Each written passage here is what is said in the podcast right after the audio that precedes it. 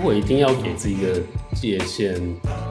不会局限在咖啡上面，就是有点像在餐饮里面，整个餐饮都算是我的啊圈子吧。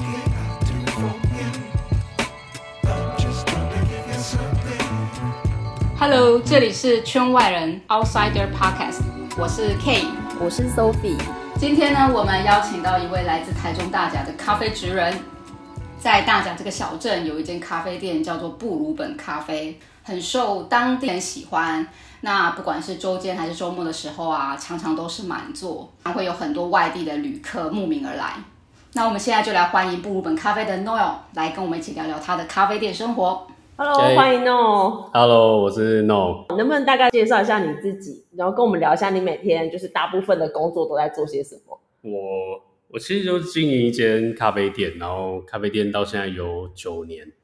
那平常工作，其实九年内我觉得工作变化很大了。嗯，从一开始，因为咖啡店一开始就是只有我一个人，对，然后每天大概就是煮咖啡啊，然后准备每天要提供给客人的东西。对，但到现在，其实大部分的工作反而是因为现在人比较多了，，嗯，然后我们团队比较多人，是，所以大部分的工作变得有点像是在分配大家应该做些什么事情，然后我应该做些什么事情，嗯，然后让整个咖啡店能够持续的运转下去，像是第一线的工作。推到有点像是思考我们所有人应该做什么事情，嗯，比较偏幕后的工作了，是，对啊，所以咖啡店其实开了九年，但每一天的工作其实都都在做变化，每个阶段的工作内容其实不不一样的。对啊，你怎么开始咖啡这个工作的？开始咖啡，其实我一开始是做日本料理，就一开始自己的兴趣其实做厨师，嗯，然后从以前学生时期打工，其实也是做厨房工作。所以你其实是对日本料理这一个，你是对日本文化比较有兴趣，还是日本料理也没有，就是做做菜这件事情，就喜欢做？对，然后一开始刚开始学习的地方刚好是做日料，然后踏入咖啡真的是蛮机缘的、啊，从来没有想过会会做咖啡这件事。嗯，只是那时候因为整天都在厨房工作，因为我没有其他特别要做什么，那嗯，时候就全你神说没贯有注。没有其他的生活重的兴趣这样子对吗？的你的重心兴趣就是在厨房里面。因为那时候很单纯啊，那时候学生时期没有像现在有很多娱乐，嗯那甚至也没有 YouTube，嗯，然后、诶 YouTube 可能有，但是不流行，可能可还能吧，对啊，嗯因为大家没有在看，然后甚至都还是用那种没有智慧型的手机，是，对啊，那时候就整天都在研究，诶、要怎么做菜，要干嘛，嗯啊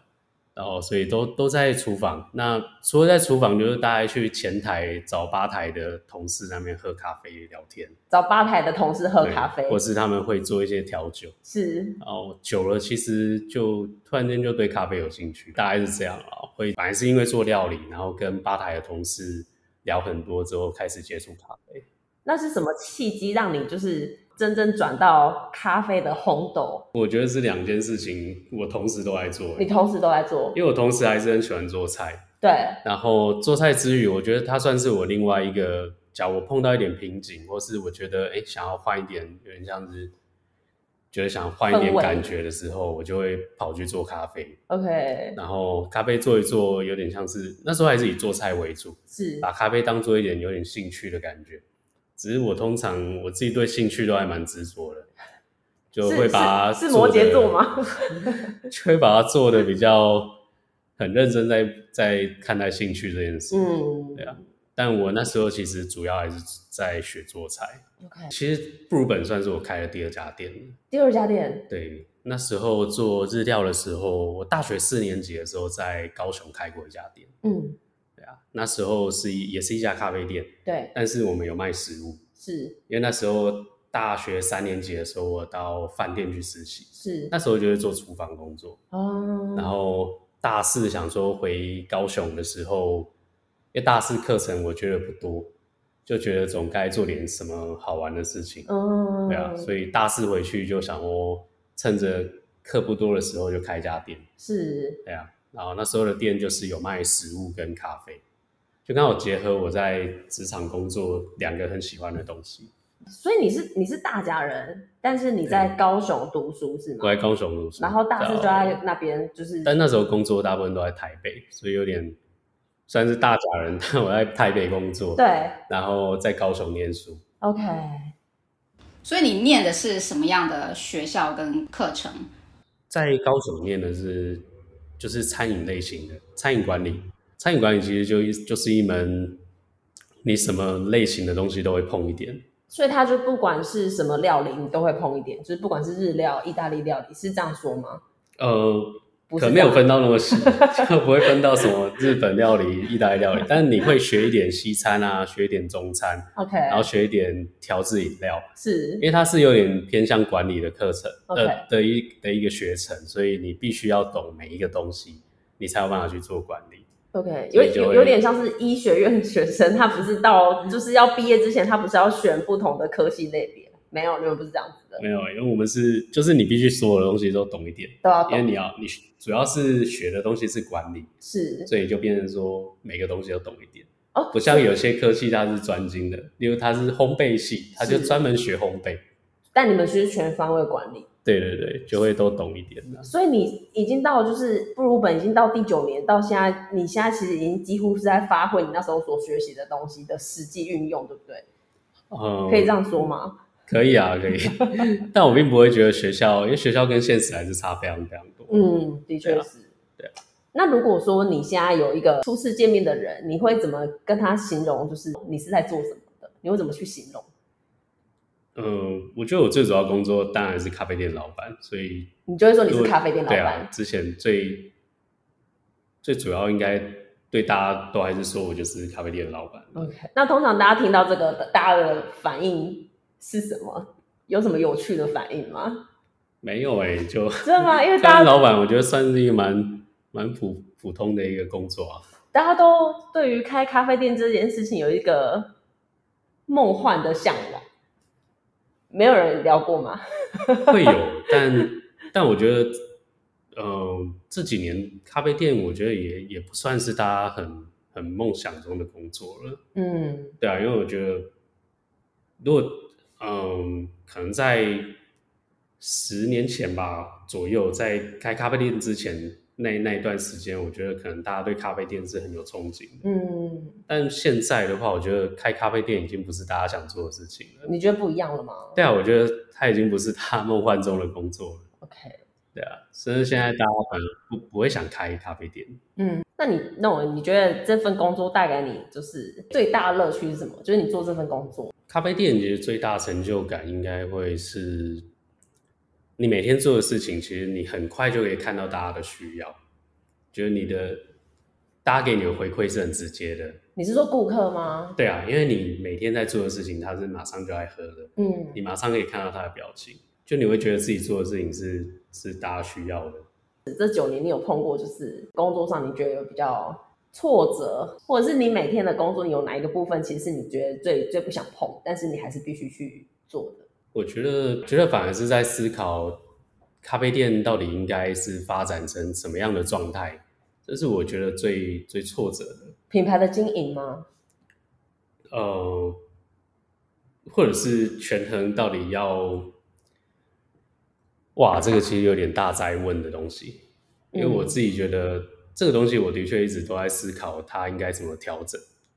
有点像是你是说布鲁本的，咖啡店，咖啡店它的它的状态应该要维持怎么样？嗯，例如，像大家都会很怀念咖啡店，呃，像现在他开了九年，但大家其实会很怀念他在初期的时候是很很自然的，嗯然后很客人可能没有那么多，是然后是我可以我可以一个人跟所有人一起互动，然后我们可以不像现在可能以前可能没有那么多规矩。连客人可能会还甚至来到这边找我吃吃一些这食物啊，嗯，或者是甚至带食物来拜访我。对然，后我们也也有在咖啡店开过 party 啊，嗯，然后甚至吃烧酒鸡是啊，还有在感恩节还有客人带一整只的火鸡过来庆祝，就是人与人，就是你那时候与顾客距离很近，，对，会更直接一点。嗯，但是他开始越来越多客人之后，有些东西不是说呃，我是咖啡店老板，我就能够去决定，是，而是咖啡店它会自己长成它想要的样子。嗯，那你只能去决定说要不要让它成长到这个阶段，嗯，那或者是不要让它成长到这个阶段。有时候会有点挣扎啊，因为你我该缩限它的成长嘛，或是或是我应该让它维持一个很很自然的样子。就是那个就是分比寸较拿捏是你比较觉得比较对，需要费心的地方，对，当你不希望它过度成长的时候，但它可能我我可能又要另外找一个收入来源，嗯，因为它势必没办法维持我的生活，是，的啊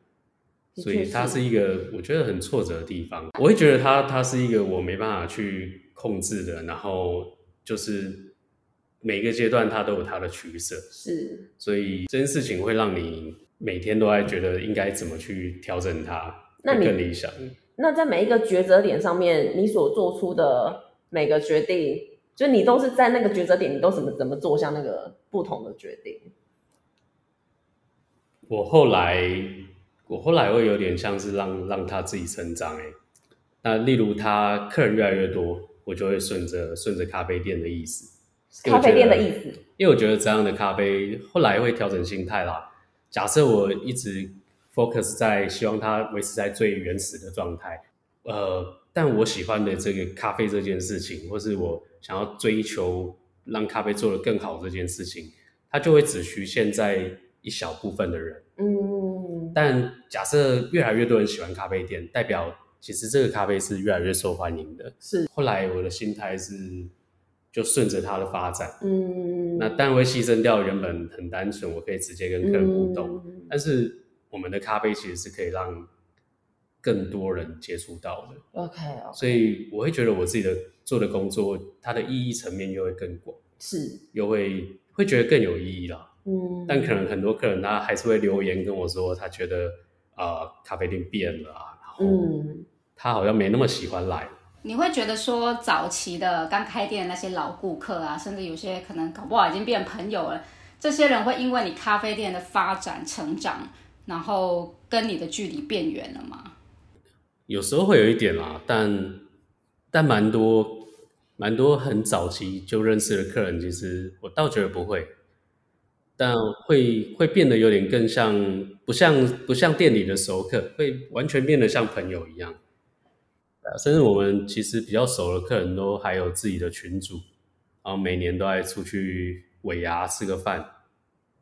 对啊然后谁结婚了我们都爱去参加。就变朋友了，对啊，就变得有点不不是不是客人了，嗯就完全已经变朋友了。呃，经营咖啡店，我还觉得还有一个很重要，就是我我会去注意不能够跟客人之间，例如太频繁的去干涉到他的一些心里面的东西，哦，或是不要你他觉得保持距离可能会会比需较要会需要，不然会对咖啡店或是对工作上面，其实因为咖啡店它始终是一个比较感性的地方，嗯，因为大部分的人可能有一些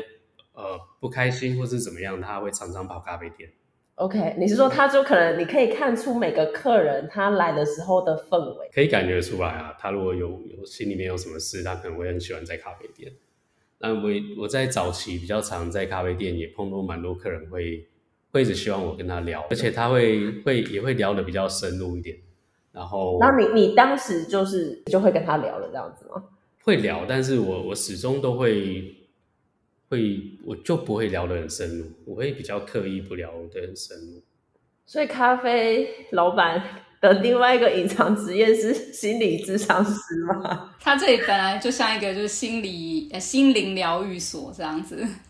我我觉得刚刚听起来有点像是说，其实就是从从一开始到现在，你一直在坚持的其实是咖啡，就是好咖啡的提供这件事情嘛。只是因为规模的不同，所以在经营的方式上有一点，就是你变变必须要去做取舍，对是吗？对啊，你当初在高雄求学，然后在台北工作，那为什么会回到大甲这个地方，而不是想说去城市里面，台中市啊、台北市去去发展呢？谈过好多，大家都会问我这个， 对，但其实我真的没有，大家都会觉得我是返乡青年，但其实我真欸 的没有想要返乡哎、我真的不算是返乡青年啊。因为我单纯那时候回来，这只是工作告一个段落，然后我在思考要到，因为我很想去国外工作，对，所以我是回来办签证，然后回来准备一些出，国的对资料，然后跟那时候本来想去墨尔本，墨尔嗯，本当厨师，那时候是因为我朋友也在墨尔本当厨师，然后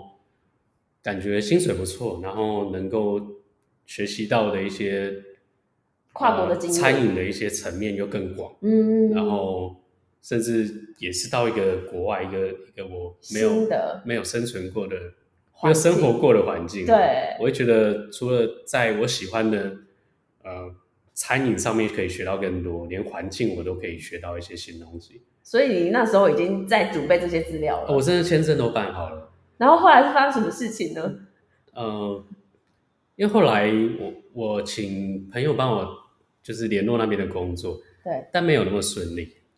就是一直在没等不那是边不吗是我想要的的一个职职位的岗位，嗯，对啊，那变成去我可能会处在一个我没办法做餐饮这件事，我可能必须再另外去找其他的我不是那么有兴趣的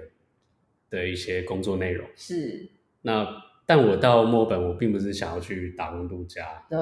对啊，我希望去是是做我就是想要做餐饮这件事，嗯，所以那时候接洽的没有很顺利，我就先留在大甲，是，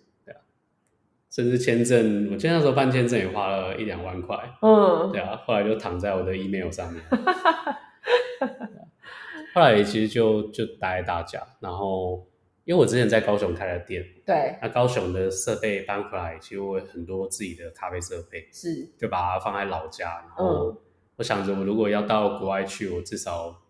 不能在大甲搞得好像很废啊，还是要磨练一下自己的技术。是，所以我会在老家那边做咖啡，对，然后在那边自己研究一些东西，对啊，久而久之，它就它就莫名其妙，我觉得就变成一家店了。就莫名其妙变成一家店了。 这句对啊话里面是不是省略了很多东西？我们可不可以聊一下为什么叫 Blue Band 布鲁本？ Ruben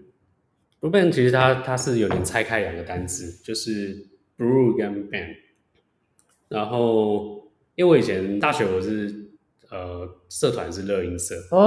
后哦，我是乐音社的社长， 是那时候也有组乐团，是，然后我觉得 ban 有点像是一个娱乐团体，嗯，然后但我我们又是在冲煮咖啡是，brew 就是冲煮的意思，所以我我会希望它是可以靠冲煮咖啡或是在冲煮这件事情带给别人娱乐，是，所以就是冲煮跟娱乐组在一起，哦，一个冲煮的娱乐团体的。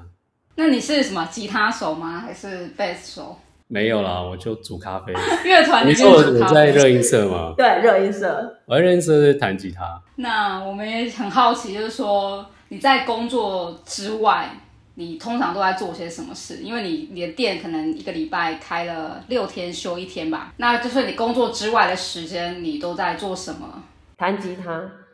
也没有诶、好像也没有特别干嘛。对啊，就是你会觉得工作跟生活是是在一起的嘛？就是你没有特别的界限，对工作时间我我其实没办法把工作跟生活拆得很开，没有办法。没有办法欸。你该不会在睡觉的时候也都还在想着就是店里面的事吧？应该说我会对这这些事情都是非常有兴趣的，嗯，所以对于想这件事，我并不会觉得它是，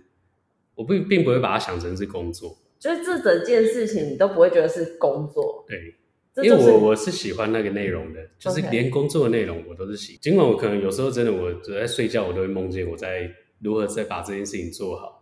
但但我不会觉得它是困扰的。好幸福的人生哦。所以每天叫你起床的不是闹钟，是是梦 想，是梦想，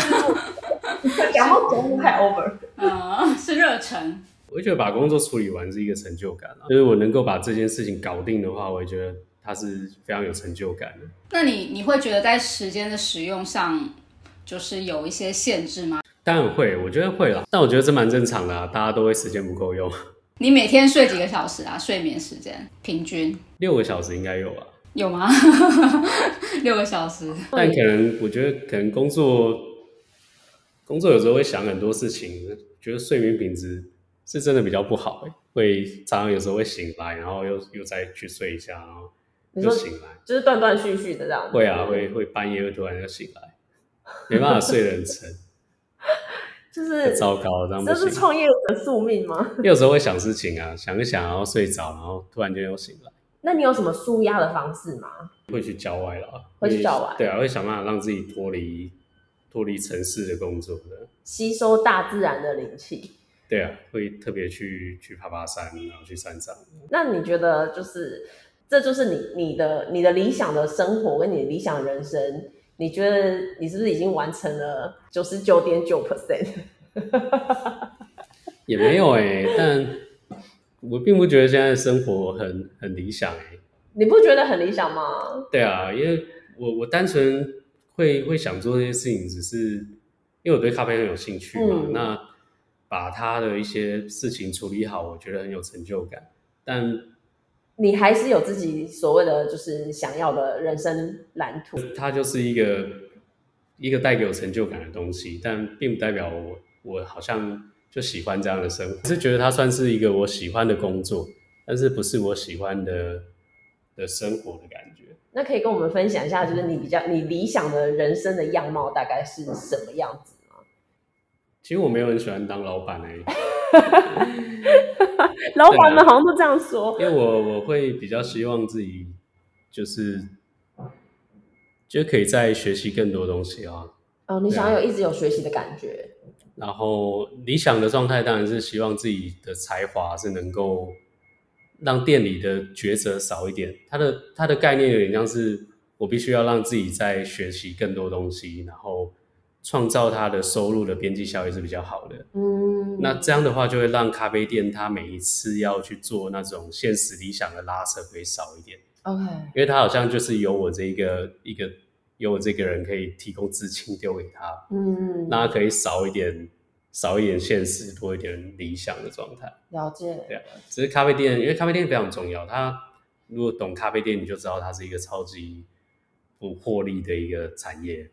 对啊，所以现在超少人想要开咖啡店的。嗯因为你稍微思考一下，然后算一下成本结构，你就知道它其实不赚钱，嗯对啊，而且要付出非常多的劳力，嗯因为它每一个东西都是需要你的双手去完成的，嗯，所以如果要让咖啡店再变得更理想，通常就是你得再多加把劲去学更多东西。刚刚你讲到说，现在已经很少人梦想就是开咖啡店，但如果还是有人他心里觉得开咖啡店是他心中这种很梦幻的工作，你觉得你有什么样的建议，或是想什么想要跟他们分享的？我觉得他应该可以从自己本身去思考啊，先思考自己自己想要什么。他如果真的想要赚很多钱啊，那真的蛮不建议开咖啡店的。 但他如果是追求一份，就他的他的整个物欲啊，或是他的生活上面，其实是不需要花费很多钱的。那他追求的其实是一个咖啡店的生活的话，我觉得倒是可以开。如果以这样的获利的方式，就是单纯靠做咖啡、做甜点，然后 offer 给客人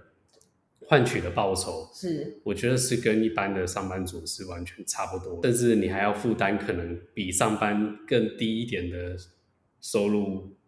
的状态，因为它是波动的，哦它是它是会依照现在的状况，例如现在天气不好，下雨天几乎就没有人了。哦 OK，也是看对老天爷吃饭的，对，然后假设你，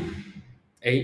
真的撑不下去了，就是最近真的也不好，然后或是前一阵子也疫情，嗯，像疫情期间，我们咖啡店甚至有时候都是没完全没办法内用的，嗯，那你就要赶快去跑外送。是，也就是说你，你其实会花很多时间在思考如何让自己活下去这件事情。嗯那刚刚聊到疫情啊，疫情期间你们有做什么样的调整，让咖啡店可以这样稳稳的继续走过来？呃，我觉得布鲁本真是非常幸运的、因为他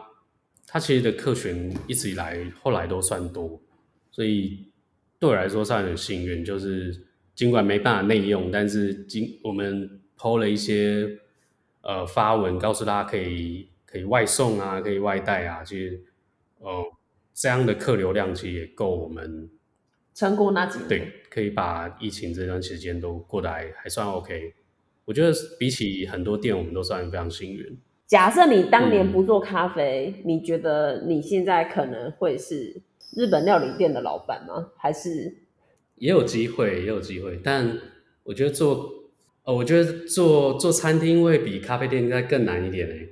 哦怎么说对啊，品相更多吗？还是它是一个更更第一线、更技术面的东西。是对啊，所以你必须很依靠你的整个团队能不能持续稳定的供应。嗯所以，当然在所有的事情里面，人是最重要的，是但也是最难管控的。是所以餐厅我觉得它的难度会再更高一点。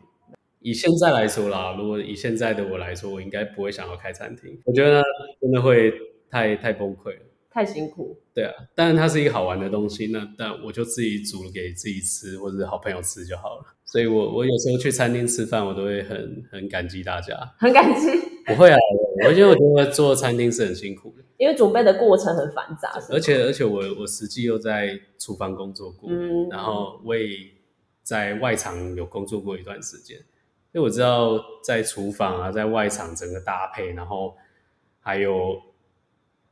这这一切，我觉得都很不容易啦。嗯如果要做好的话，的确是，因为它不是说我一个人做好就好了，它是一个整个团队的事情，嗯对啊。所以如果我觉得那个整个团队内外场都很棒的话，我觉得这餐厅非常不容易。你觉得就是布鲁本这个品牌啊，在你心目中是有一个有一个期限或是一个计划的吗？就是你会想要一辈子都经营这个品牌吗？我自己个人的话，我不会耶。我觉得它就像我我我希望的，我就觉得让让咖啡店自己去决定。我始终觉得我跟咖啡店算是，我觉得它也算是另外一个一个有机体。呃，我跟他算是朋友啦，我觉得我跟咖啡店，我不算是他的老板，我觉得就让他自己发展。如果他一直都有人需要他，呃，我就是帮他嘛，我就是他咖啡店，然后我就是来帮他处理大小事啊。嗯对啊，我有有点像是他的仆人，觉得他他雇请我，他每个月会付我一些薪水，然后我如果更努力一点，他就会付我更多薪水，然后我来帮他处理大小事，然后让他可以去供应给需要的人。好我有觉得我跟好有他，趣的我觉得我想跟法他的观念像是这样，就是，所以我不会一直想要开这个品牌。如果他真的没有人需要，那就那就把它收掉，我也觉得 OK 的。那你会想说让布鲁本最后慢慢转变成，就像很多咖啡店，其实它背后的老板就是只是金主。老板可能不冲咖啡，不做咖啡，不做甜点，他就是把一家店交给专业的经理人在管理，他只是一个幕后的金主。你会想要变成这样吗？不会耶、对啊，因为刚提到咖啡店，其实我自己知道它不太不太算是一个赚钱的的一个一个一个行业，一不算行业啦。我觉得是因为咖啡还是会赚钱，只是咖啡店这件事情，我觉得它获利能力是不好的。嗯，那我都要当一个金主了，我还要投资在咖啡店，那也太傻了。那你觉得一个咖啡品牌，它 我们给一般大众做个分享，就是说它最主要获利来源是什么东西？咖啡店嘛，咖啡店我觉得它如果只靠现场的 offer，我觉得是维持最基本的，但那个收入其实是非常的，就是够大家生活而已。我觉得甚至这样的这样的获利结构都不构成所有的同事是能够。呃例如大家想要组家庭啊、买房啊，这些绝对是不够的。是对啊，绝对是不够。所以，所以像你一定一定得发展不是第一线供应的的一些其他销售的品项，对，例如你可能要做网络的销售，嗯你不可能说只靠现场来到店里的客人的消费，你还要能够把你的产品卖到各个地方去，对啊。所以你会变得咖啡店会变得更复杂，所以你不只要卖现场的服务，嗯你还要想办法在做网络上的事情，是甚至你要有一些品牌上的合作，好烧脑哦，我觉得这才足够让一个咖啡店是能够，至少我们要提到，不是只有工作本身，你还有家庭的支出，嗯，然后你还要还要生小朋友啊，还要之后还要干嘛，还要买房子之类的，我觉得才够用啦。是对啊，如果你只是想要开一间咖啡店，就要能够支持你就是成家立业，这这我觉得有点难诶、以是啊他的薪资结构的话。嗯哎，要不要聊一下你的二店？二店，因为我觉得它它算是一个呃理想再多一点的，例如像布鲁本咖啡的本店那边，我反而是放任他，让他自己去依照依照客人的需求去决定他的发展。是但这边的话，我也想要做更多自己的事情，但不是说不是说这边就可以呃没有什么限制，而是我我觉得我把这边当做一个我自己研发的一个基地，然后可以做更多比较我理想面的东西，但它是可以来 support 原本咖啡店，它可能会有很多时候我会考虑到收入的问题，嗯然后会因为考虑到收入，我们就必须让它更多现实面去去发挥。是才能够让他维持他的基本收入。因为其实会来咖啡店的顾客，通常都可能也是比较偏感性面，或者是来谈事情的人。他们一开始都会想要跟咖啡店老板聊天，对啊，对，蛮多的。蛮多的。那你有听到很多神奇的故事吗？因为我最近几年真的比较少来咖啡店，对啊，如果有到，反正蛮多客人到咖啡店都会一直说找不到我，大家都要找你，对，但但我通常都你不就是在，不在。对啊。不过我我自己比较印象很深刻、比较有趣的客人是比较早期的，我碰过那个一个感觉是一个大哥黑道的那种大哥，，对然后带两个小弟来喝咖啡，对，然后他们就坐在我的正，就是吧台的正中间，然后真的是一个大哥，然后旁边就是两个小弟。你说然后坐在旁他散边发出来的那个气息，就是很对，明然后显的。他们接电话也是这样啊，很接很他们有接在你的店内刚好接了电很话，酷啊，他们都在谈论就是好几百万、几千万的数字。用台语吗？对啊，然后中间的大哥他接电话还不用动手，就是电话响了之后，是旁边的小弟把电话拿到他的耳朵旁边，然后大哥就连手都没有拿，然后大哥就讲话就好了对，就在讲话，然后旁边的小弟就一直把电话贴在他的耳朵边啊，这我觉得印象蛮深刻的，就是你可以感觉到，